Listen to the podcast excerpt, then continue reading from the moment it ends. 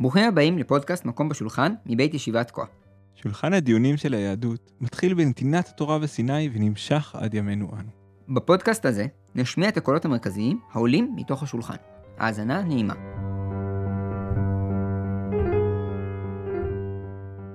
שלום עמיחי. שלום איתן. אתמול הלכתי עם הילדה שלי למכולת, והיא מצאה שם סוכריה, והיא שאלה אותי, אבא, האם זה חלב של גויים? ו- וכאילו, חשבתי על זה, יש פה חנות שלמה, ובסך הכל, הייתי בצרפת לא מזמן. יש לך בעיות של כשרות, באמת. זאת אומרת, זה ממש מורכב לקנות שם משהו לאכול. באמת מורכב. ופה, אתה מגיע לחנות, ובגדול, הכל סבבה. באמת הכל סבבה.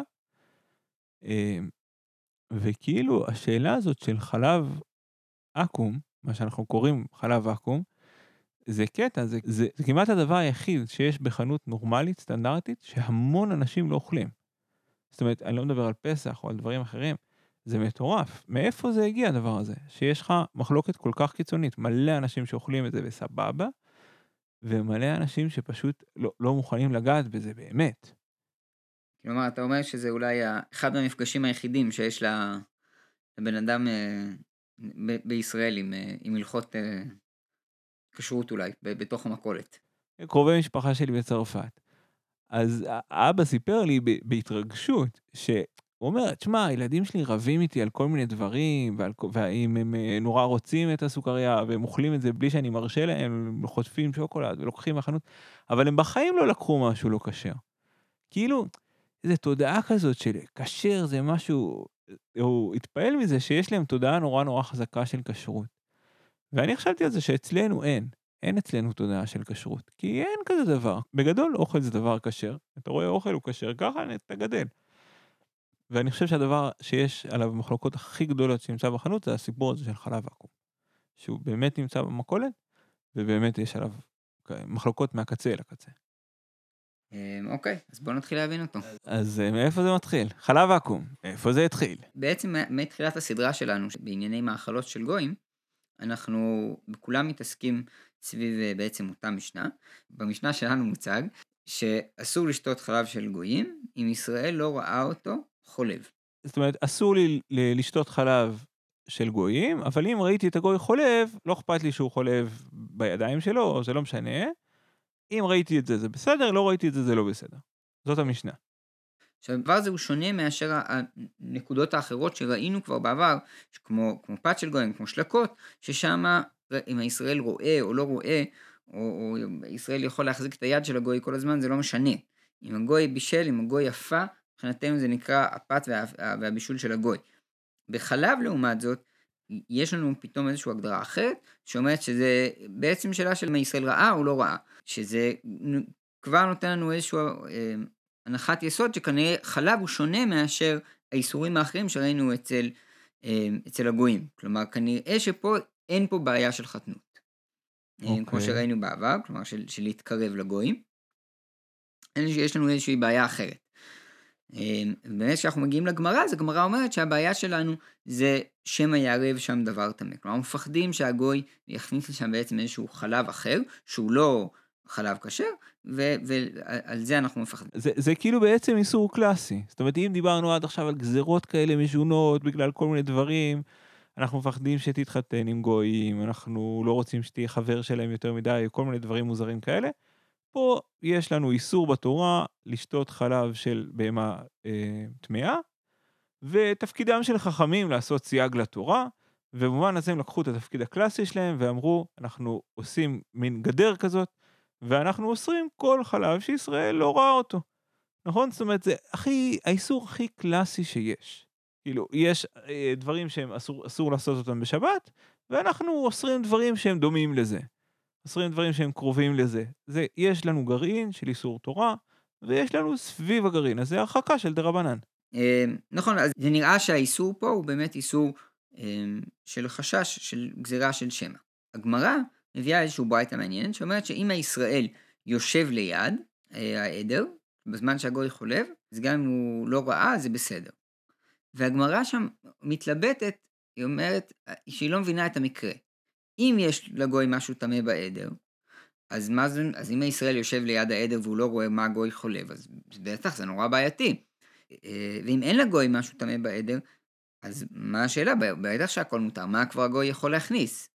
אז הגמרא מביאה איזשהו אה, תירוץ, בעצם יש שם משהו טמא בעדר, אבל, אבל הגוי יודע שישראל כל הזמן יכול לבוא להסתכל עליו, ואז הוא נורא פוחד. זאת אומרת, הגמרא בעצם מרחיבה פה, נכון? זאת אומרת, אני כבר לא צריך לראות אותו, מספיק בעצם ש... שה... שהגוי מפחד מזה שהישראל רואה אותו. נכון, שזה בעצם שם את המיקוד במקום אחר ממה שאנחנו ראינו במשנה. במשנה זה היה נראה שהמיקוד הוא באמת סביב השאלה של האם ראית או לא ראית, כלומר, אל תדבר, לא אכפת לי ממה שקורה, אם, כלומר, אם ראית, זה סוג של ודאות, נכון? אני יודע מה קורה פה כי ראיתי. לראות משהו זה, זה לוודא שהוא, שהוא, שזה מה שקרה. בגמרא פתאום אני רואה שאני לאו דווקא חייב לדעת בוודאות.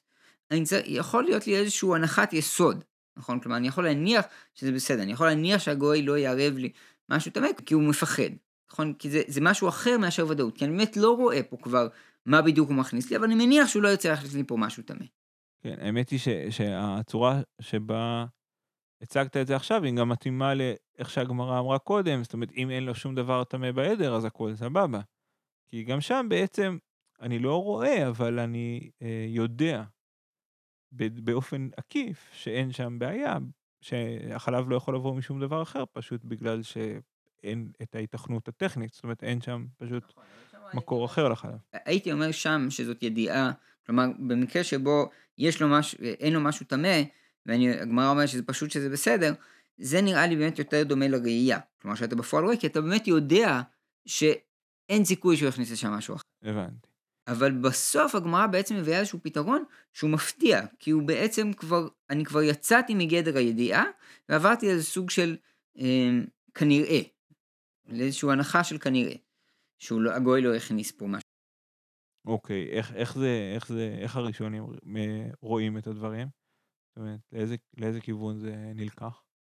אז אנחנו רואים בטור שיש לו שתי פתרונות לבעיה הזאת של חלב עכו"ם.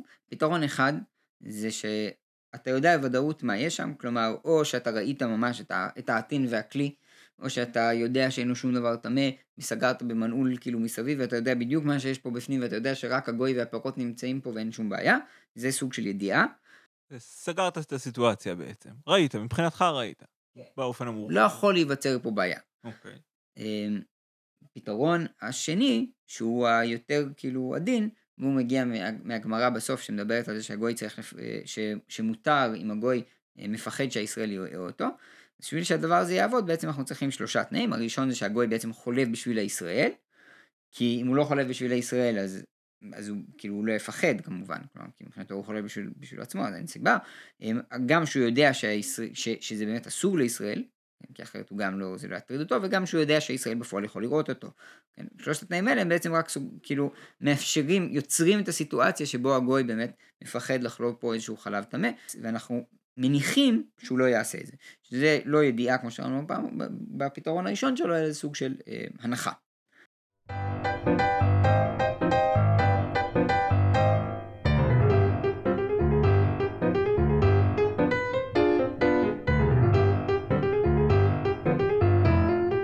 הצורה שבה מציג את הטור, שבה בעצם ברור לי, אני יודע, אני יודע כי, כי סגרתי את, ה, את הגוי מפתח, או אני יודע כי הגוי מפחד, ודרשתי את כל התנאים, זאת אומרת, גם היהודי יוצא ונכנס, וגם הגוי חלב את זה בשביל ישראל, וגם הגוי יודע שליהודי אסור, בא הסמ"ק, ואומר, תשמע, יש עוד כל מיני דברים שיכולים לקרות. אולי הגוי, לפני, ש, לפני שבאת, הוא חלב קצת אה, בהמה טמאה, ואז, ואז ברגע שהגעת, הוא, מאז הוא התחיל לחלוב בהמה כשרה.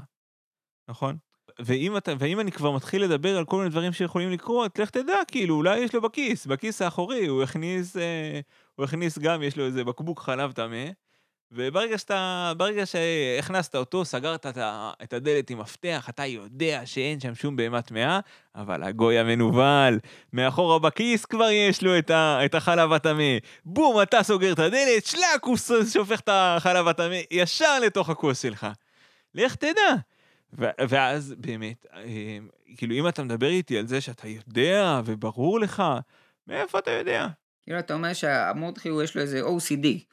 הוא כאילו, ב, ב, הוא בלחץ, כי הוא כל הזמן מפחד שכזה, מה, זה לא, זה לא נקי, וזה לא הרמטי, וזה לא מספיק טוב, זה לא מספיק טוב, כאילו שום דבר לא מספיק, אתה ברור ששום דבר, כאילו... נכון, וזה באמת השאלה באיזה, תשמע, באיזה רמה. כאילו בסוף אתה טס, ל, אתה טס במטוס ו- ויעשו לך בדיוק ביטחוני, יתחילו להפשיט לך את ה... לבדוק לך בכיסים. תשמע, אני, היום זה מטורף, אתה מבין שבודקים אפילו אצל ילדים. יש מדינות שאתה טס, ישראל לא אכפת להם, כי בישראל הם כאלה מסתכלים עליך, נראה להם שאתה בסדר, תכניס מה שאתה רוצה. אבל יש מדינות עם פרוטוקול, אתה נגנב, ילד בן שנתיים, מתחילים לבדוק לו את כל הכיסים. מטורף. עכשיו, אה, אז, אז, אז, אז המורדכי אומר לך, כאילו, מה, מאיפה אתה יודע? ואז הוא בעצם בא ואומר את, ה, את התנאים הבאים, זאת אומרת, הוא לא ממציא אותם, הוא מביא את, ה, את, ה, את הסמ"ק, שבא ואומר, תראה, אנחנו צריכים לראות, דבר ראשון, אנחנו נצטרך לראות את הכלי, אוקיי? סבבה, דבר ראשון, שנראה שהכלי ריק. אחר כך, אנחנו צריכים לראות שאת, את ההתחלה של החליבה, אנחנו נראה שזה, שלתוך הכלי הזה הוא מתחיל לשאול. אחר כך, סובבת את הראש, עם זה אני מוכן להסתדר. בסדר? כי, כי אני בכל זאת מכיר את הגמרא, ואני יודע שיש פה, שאם הגוי מפחד, אז זה בסדר. זאת אומרת, אני מוכן לשחרר קצת, אבל אני חייב שהסיטואציה תהיה סגורה, כאילו, אני אראה שהכלי ריק, אני אראה שהוא מתחיל לחלוב, אחר כך אני יכול לסובב את הראש לשנייה ואז להסתכל מחדש בחזרה, או לפחות שהגוי ידע שאני כל שנייה יכול להסתכל עליו. אז הוא, הוא בעצם המציא פה איזשהו אה, פרוטוקול חדש על, על, על גבי הגמרא. כלומר, אם הכל של הגמרא אמר, אמרו, מספיק, תראה, אתה, הגוי ידע שאתה יכול להסתכל תאורטית, אז אצל המורדכי זה הרבה יותר קשוח. כאילו, יש לו פתאום, הוא מוסיף עוד חלקים לפרוטוקול בעצם. כן, והמורדכי יותר מזה, הוא פותח בזה שיש אנשים שחושבים שאם אני הולך לאיזה מקום, שבסך הכל יש שם רק פרות, ואני יודע שהם חולבים פרות, וזה מה שהם עושים, אז אני יכול לבוא ולשתות. והמון הולכים להתעצבן על הדבר הזה. מה זאת אומרת, אני יודע שבגדול יש שם רק בהמות כשרות ולכן הכל בסדר. מה זאת אומרת? הרי גם בגמרא, הסיפור היה שהיהודי ישב בצד של העדר, בתוך העדר. כאילו, בואו, אנחנו צריכים פה, יש פה איסור, אתם לא תהפכו לי את זה עכשיו ל... תשמע, בגדול די ברור לי שאין. זה, זה לא עובד ככה, יש פה, הגמר, המשנה אמרה שזה אסור. זאת אומרת, אני חושב שמה שהוא בעצם מנסה להגיד, זה שאם זה היה איסור רגיל, אז, אז ברור שאסור לשתות אה, חלב טמא. זאת אומרת, ברור שחכמים פה עשו פה איזושהי גזרה.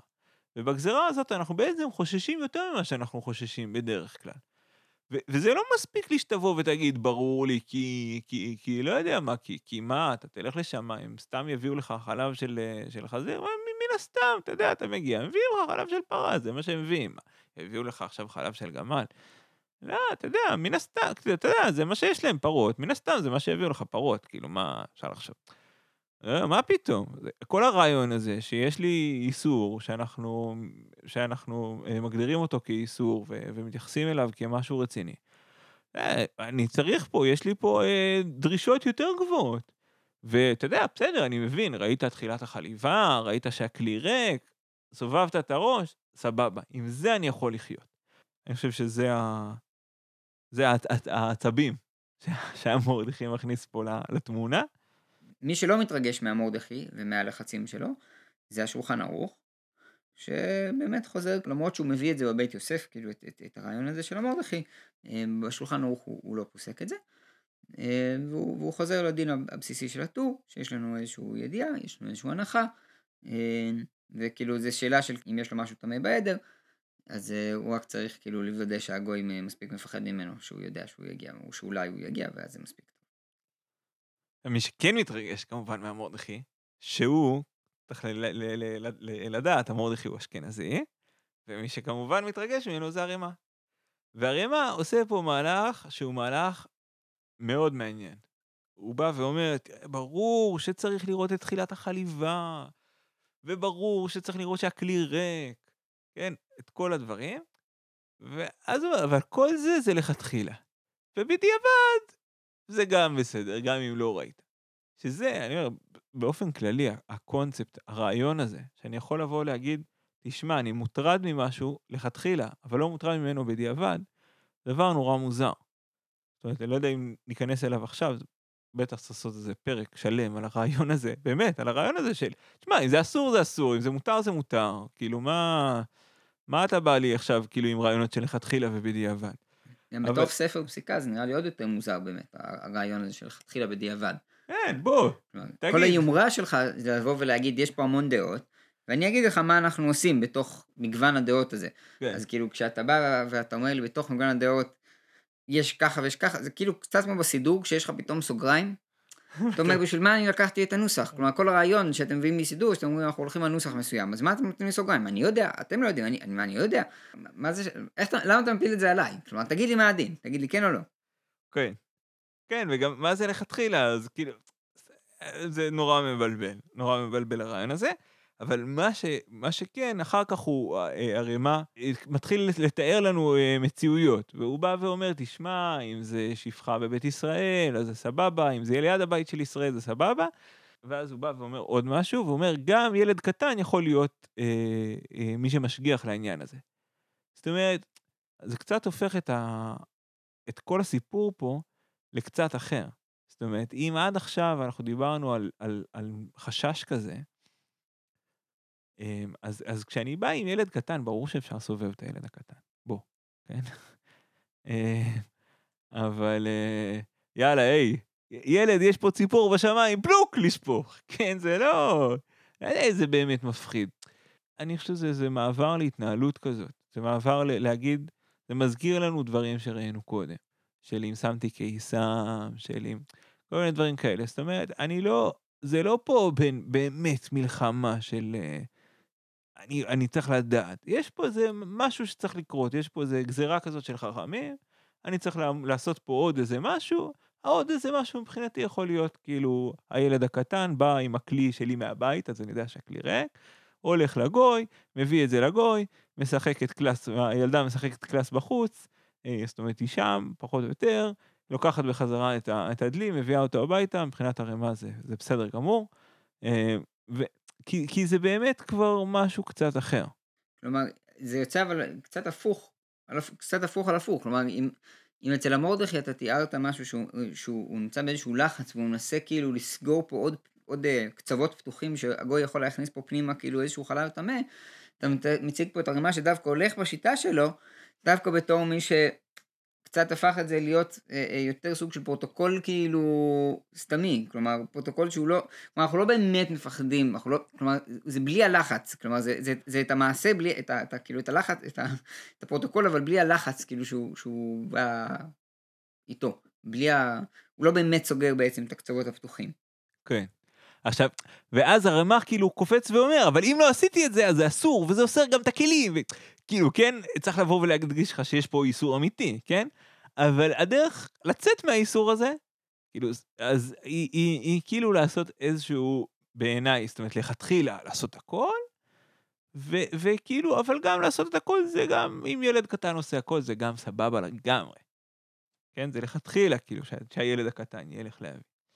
אוקיי. זה, אז אם, אם אצל הרימה באמת אתה, אתה מתאר פה משהו שהוא כאילו כזה חי באיזשהו טווח אפור כזה, כלומר הוא אומר כן אנחנו כאילו חוששים שהגוי יכניס פה דברים חדשים אז צריך לבדוק את הכלי קודם אבל גם אנחנו לא נורא לחוצים על זה אפשר בדיעבד, לא, יש לו מין כאילו משהו כזה נשמע אצלו מאוד אמביוולנטי אצל הרימה, אצל הפרח הוא כאילו הוא נורא מתעצבן עם, על, על הרעיון הזה של הרימה של שהלכתחילה בדיעבד שבעצם אנחנו כן רוצים כאילו לבדוק את הכלי, או שאנחנו כן, אבל שבעצם זה לא כזה נורא אם כאילו, גם, גם אם לא בדקתי את הכלי קודם, אז אפשר להחליק את זה בדיעבד.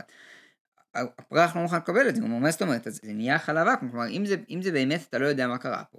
אם אתה חושש שבעצם יש פה איזשהו חלב שנגנב, שהגוי יכול להגניב פנימה, ולעשור לך את, ה, את, ה, את החלב, זהו, זה מפרק את העסק, אתה לא יכול להגיד לי פתאום בדיעבד. מאיפה לך להגיד ש, שעל זה אני צריך לחשוש ועל זה אני לא צריך לחשוש? אם אני חושש, אני חושש על הכל, אני גם לא סתם חושש, פה איזשהו חשש דאורייתא, יש פה חשש אמיתי. אז מה זה אומר? שמבחינתו זה אסור, אם לא ראית את תחילת החליבה זה אסור, אם לא ראית את הכלי זה אסור, הכל אסור, כי זה חשש דאורייתא ואין כלום? כן, כלומר, הוא לוקח את, ה, את, ה, את אותו מורדכי שהצגת מקודם, אז הוא קורא אותו באופן הכי קיצוני שאפשר, כלומר, מבחינתי זה עוד דרישה, כמו כל שאר הדרישות שיש פה באיסור הזה, כלומר, זה, זה איסור שלם, מוחלט. אוקיי, הוא הכי מחמיר שיש בעצם. כן, ואז הוא כאילו הופך את אורו ב-180 מעלות, והוא אומר, רגע, אבל בעצם, אם אני יודע שהכל בסדר, כי הרי כתוב לי שאם אני יודע שהכל בסדר, אז כמו אם אני רואה, נכון? אז הכל בסדר, נכון?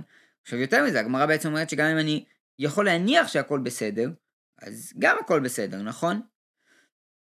אז לבסוף אומר, אומר הפרח, אם אני אבל יכול להניח שהגוי לא יכניס לשם איזשהו חלב טמא, כי זה יותר ביוקר, כי אין סיבה שהוא יביא את זה עכשיו ממצרים, את החלב הטמא הזה, אז הכל בסדר. אז אצלנו באמסטרדם אפשר לגמרי לשתות את כל החלב שהגויים חולבים, גם ישראל לא ראה אותם, שום דבר, הכל בסדר, ולא רק אצלנו, אלא בכל מקום, שבעצם אני יכול להניח שאין סיבה שהגוי יכניס לתוך שם חלב טמא, אז אני אה, אה, נמצא במצב מצוין. אני יכול אה, ישר לשתות חלב מהגויים. אז מה, זהו? הכל מבחינתו מותר? אין כזה איסור יותר? לא, האיסור לגמרי חי, קיים ועומד, והוא נורא קיצוני אפילו, אבל זה רק במקומות שבו זה רלוונטי. כלומר, איפה זה רלוונטי? רלוונטי במקומות שבהם באמת יש מבחינתי בעדר, יש מבחינתי בעיר, יש איזושהי סיבה שהגוי יכניס לפה איזשהו חלב טמא, כי זה יותר זול, כי לא יודע מה, כאילו יש איזושהי סיבה שהגוי יכניס לפה חלב טמא. ברגע שאני יכול להניח שהגוי לא יכניס חלב טמא, אז כמו שאם הגוי מפחד, אז אני יכול להניח שהוא לא יכניס שם חלב טמא, ככה אני יכול להניח שהגוי פה לא יכניס חלב טמא. אז מי שמתפוצץ על זה, זה כמובן החתם סופר. שהחתם סופר בא ואומר, מה זה הרעיונות האלה? מה זאת אומרת אני יכול להניח? מה זאת אומרת, שמע זה יותר יקר ולכן כאילו אין איסור? לא, אני לא מבין, יש פה גזירה, יש פה איסור. חכמים באו ואמרו, תשמע, אנחנו לא אוכלים, אנחנו לא אוכלים uh, חלב, אלא אם כן ישראל ראה אותו. מה זה רלוונטי כל הידע הכלכלי שלך? מה זה? זה לא הסיפור. הסיפור פה זה שיש פה גזירה. ולכן, כל העסק פה אסור מטעם גזירה. ואם אתה רוצה להגיד שאין פה גזירה, עוד יותר טוב. כי אם זה לא גזירה, וכולם חוששים לדבר הזה, אז זה לא בגלל גזירה, זה בגלל שכולנו נהגנו בזה, וזה כמו נדר. ואז זה לא גזירה של חכמים, זה מבחינתי מהתורה. כי זה נדר שכולנו נדרנו, את הנדר צריך לקיים, יש הגדרה של נדר שהוא של רבים, זאת אומרת שאי אפשר להפר אותו, כי בעצם נדר של יחיד, היחיד יכול להפר אותו, אבל אם זה נדר של רבים, אז אף אחד לא יכול להפר אותו, כי אף אחד הוא לא בעצם הרבים. ולכן החתם סופר בא ואומר, תשמע, יש לך שתי אופציות פה. או שזה גזירה, ואין לך מה לעשות, זאת אומרת, בדרכים שבהם אה, התרנו את הגזירה, זאת אומרת, אם ישראל רואה אותו, רק בדרך הזאת אפשר אה, להתיר. אתה יכול לראות אותו ביוצא ונכנס, אתה יכול לראות אותו פה, אתה יכול לראות אותו שם, אבל זה גזירה, ולכן ההיתרים היחידים שיכולים להיות פה זה ההיתרים שהתרנו כשיצרנו את הגזירה. בסדר? אז, אז אם זה ישראל רואה אותו, זה ישראל רואה אותו, אם זה אה, יוצא ונכנס זה גם בסדר, זה יוצא ונכנס זה גם בסדר. זה לא קשור פה למין איזה רעיונות ריאליים שלך, ריאליים שמאליים, מה זה קשור? מה זה רלוונטי? זה יש פה איסור, יש פה צורה שבה חכמים בנו את הדברים. ואני חוזר ואומר, ואם אתה תבוא ותתווכח איתי ותגיד לי שזה לא איסור, שזה לא איזה גזירה, זה אלא כי אין פה באמת אה, גזירה מכל מיני סיבות, עוד יותר טוב. זה לא איסור מחכמים, בום, אני אדפוק לך, אני אגיד לך, אני אסביר לך שזה איסור תורה. כי אנחנו נוהגים פה במשהו שבעצם חכמים לא אסרו אותו, וברור שכולם נוהגים אותו, ולכן זה הופך להיות נדר של רבים, וזה אסור באיסור תורה. ואין לך מה לזוז, וכל הרעיונות האלה של אה, תשמע, ברור לי, הם פשוט לא רלוונטיים.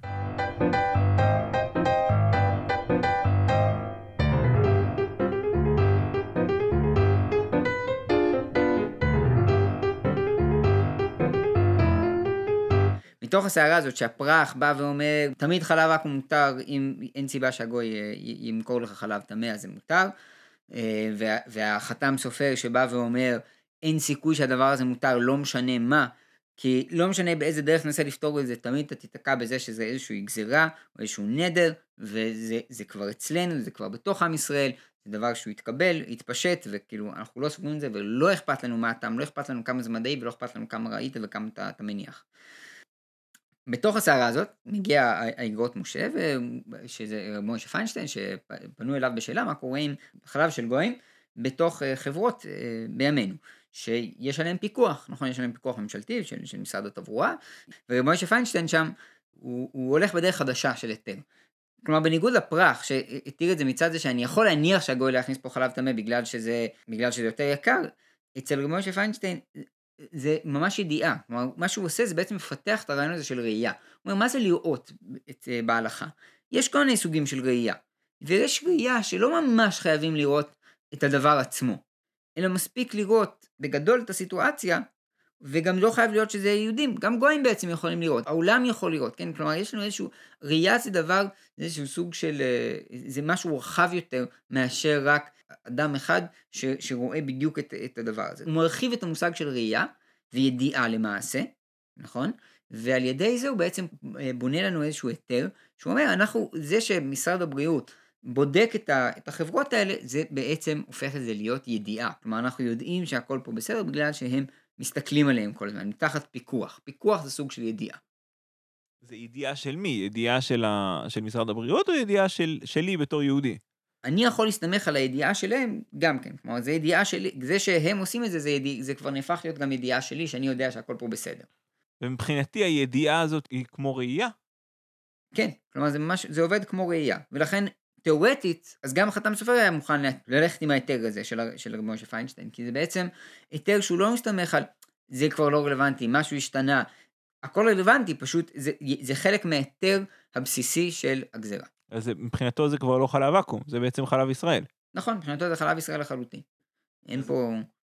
אבל יש איזה קטע שמשה פיינשטיין בעצמו לא שמח על ההיתר הזה, לא? נכון, אז הוא כותב שם בסוף התשובה שהוא, אני נזהר מהדבר הזה, אבל על הדרך שהוא אומר שהוא נזהר מהדבר הזה, הוא גם אומר שאנשים שכאילו נזהרים מהדבר הזה, הוא חושב שזה קצת אה, אה, מטופש. מה זאת אומרת? לא הבנתי, הוא, הוא חושב שזה... הוא, הוא לא אוכל בעצמו, ואז הוא מסביר שזה מטופש לא לאכול? לא הבנתי. אז הוא פשוט אה, מחלק שם בין, מה הסיבה שאתה, ש, שבן אדם יחמיר בחלב עכו"ם אה, שהוא, שהוא תחת פיקוח. אם זה מצד, אם זה כמו פת עכו"ם, שאתה כאילו, יש לך פה איזשהו חומרה, שאתה רוצה להוסיף לעצמך, אז אין לו בעיה, אפשר כאילו, אתה יכול להקפיד על זה באופן, ב, ב, ביתר סט. אבל אם זה בגלל שאתה חושב שכאילו אסור ושזה עיקר הגזירה, אז זה כבר לא בסדר, ואז אה, אז, אז אתה סתם טמבל, ו, ובאמת זה בסדר. אה, ולכן כאילו, אז, אז אתה אפילו לא צריך שמישהו יתיר לך את הנדר הזה מבחינתו, ושזה כאילו, זה סתם נהגת בזה בתוך טיפשות, ו, וברור שאתה יכול להתחיל אה, לשתות את החלב. זה מבחינתו כאילו, אם עשית את זה שלוש פעמים, ששלוש פעמים זה הופך להיות בעצם נדר, ו- ואתה עשית כי חשבת שזה אסור, אז מבחינתו זה היה סתם טמטום. חסר משמעות. כן. אני יכול לשתות את זה עכשיו. נכון. לא תצטרך, כאילו זה לא, זה לא, זה לא נהפך להיות נדר. אתה בעצם קיבלת את זה מהסיבות הלא נכונות, כי מבחינתו אין, זה לא סיבה טובה כאילו לחשוב שזה לא יהיה איסור.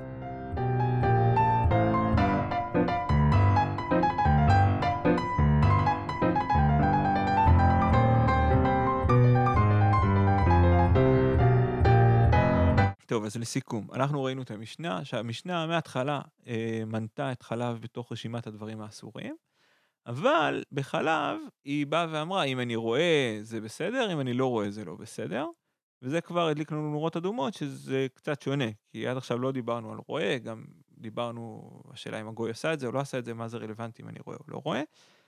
אה, הגמרא באמת הסבירה לנו שהבעיה היא, הבעיה היא מאוד פשוטה, הבעיה היא שמא הוא יערב חלב טמא.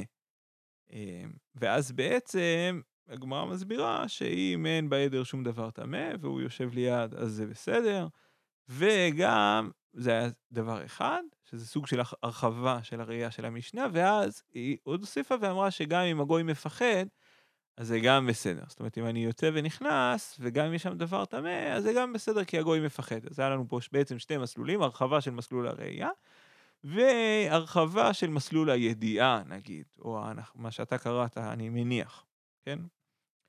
אה, ראינו שבאמת אה, הטור באמת הולך על הכיוון הזה, הוא קצת מרחיב את הרעיון הזה של, של, של הגוי מפחד, והוא נותן לזה קריטריונים, היה לו שלוש קריטריונים, גם שהגוי יודע ש, שאסור לישראל לאכול חלב של בהמה טמאה, שהוא יודע שהוא חלב את זה בשביל ישראל, וגם שהיהודי יוצא ונכנס, ושלושת התנאים האלה בעצם יוצרים לי, משלימים לי את, ה, את הידיעה. ראינו את הראשונים, את המורדכי והסמק, שבעצם אומרים, תשמע, יש לי פה עוד כל מיני חששות, אני, אני צריך לראות גם ש, שהכלי היה בסדר, אני צריך לראות שתחילת החליבה הייתה בסדר, אני מוכן להשלים לך, תשמע, אני מוכן להשלים לך דברים קטנים, אני לא מוכן להשלים לך אה, את כל התמונה. ראינו את השולחן ערוך, הכיר את, את המורדכי והסמק ולא התרגש מהם, ואמר, תשמע, אני לא... אני מבחינתי, הדין הבסיסי, אין, אה, היהודי יושב בצד ואין בעדר בהמה טמאה, זה, זה בסדר, זה יותר מה שאמרנו קודם, הרחבה של הראייה, וההרחבה של אה, אני יודע כי הגוי מפחד, זה, זה, זה ההיתר השני עם שלושת התנאים. ראינו את הרמ"א שעושה באמת משהו שהוא הרבה יותר מורכב, זאת אומרת הוא מביא אותם, הוא מביא את, את, את, את הראשונים שאומרים שצריך תחילת החליבה וצריך לראות את הכלי, אבל הוא אומר זה רק לכתחילה. אחר כך הוא מביא כל מיני רעיונות שילדה קטנה גם יכולה לבוא ולראות, והוא מסיים בזה שזה אוסר גם את הכלים, אז, אז, אז זה כן נורא רציני, אבל כל מה שאני צריך לעשות זה, זה, זה מין מעשה כזה מאוד מאוד, אה, אה, עושה משהו הרבה יותר מורכב.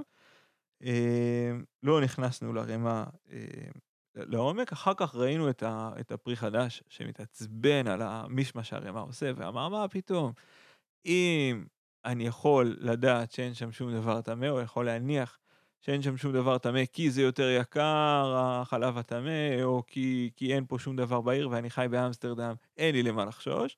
ואם יש לי למה לחשוש, אז אני חושש להכל, ואני חייב לראות תחילת החליבה, ואני חייב לראות את הכל. מה זה פה המשמש הזה? או שאני יודע, או שאני לא יודע. ראינו את החתם סופר שבא ואמר על, על, על הפרי חדש, מה זה הדבר הזה? זאת אומרת, מה זה ה... אם אני יודע זה בסדר? יש פה איסור, יש פה גזירה, יש פה אה, אולי נדר של רבים, כל מיני הגדרות כאלה, והוא בא ואומר, אין כזה דבר, יש את ההיתרים שקבעו חכמים, רק אלה ההיתרים שאפשר להשתמש בהם, כל השאר זה אסור. ראינו את, בסוף, בסוף את האגרות משה, שבא ואומר, אני, אני יכול להסתדר גם עם הפרי חדש, בוודאי אני יכול להסתדר עם הפרי חדש כי ברור לי, אבל גם עם החתם סופר אני יכול להסתדר. כי החתם סופר מה הוא דרש? שאני, שאני אראה?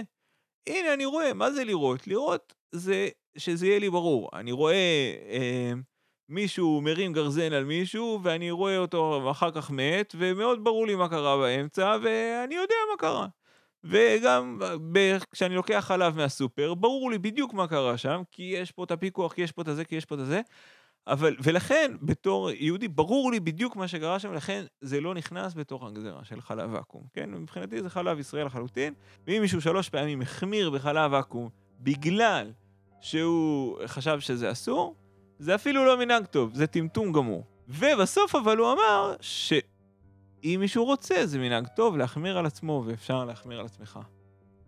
זה, והוא, גם הוא בעצמו מחמיר על עצמו. אבל אין שום בעיה ואין שום, שום איסור. טוב. אחלה. אז תודה רבה שהאזנתם.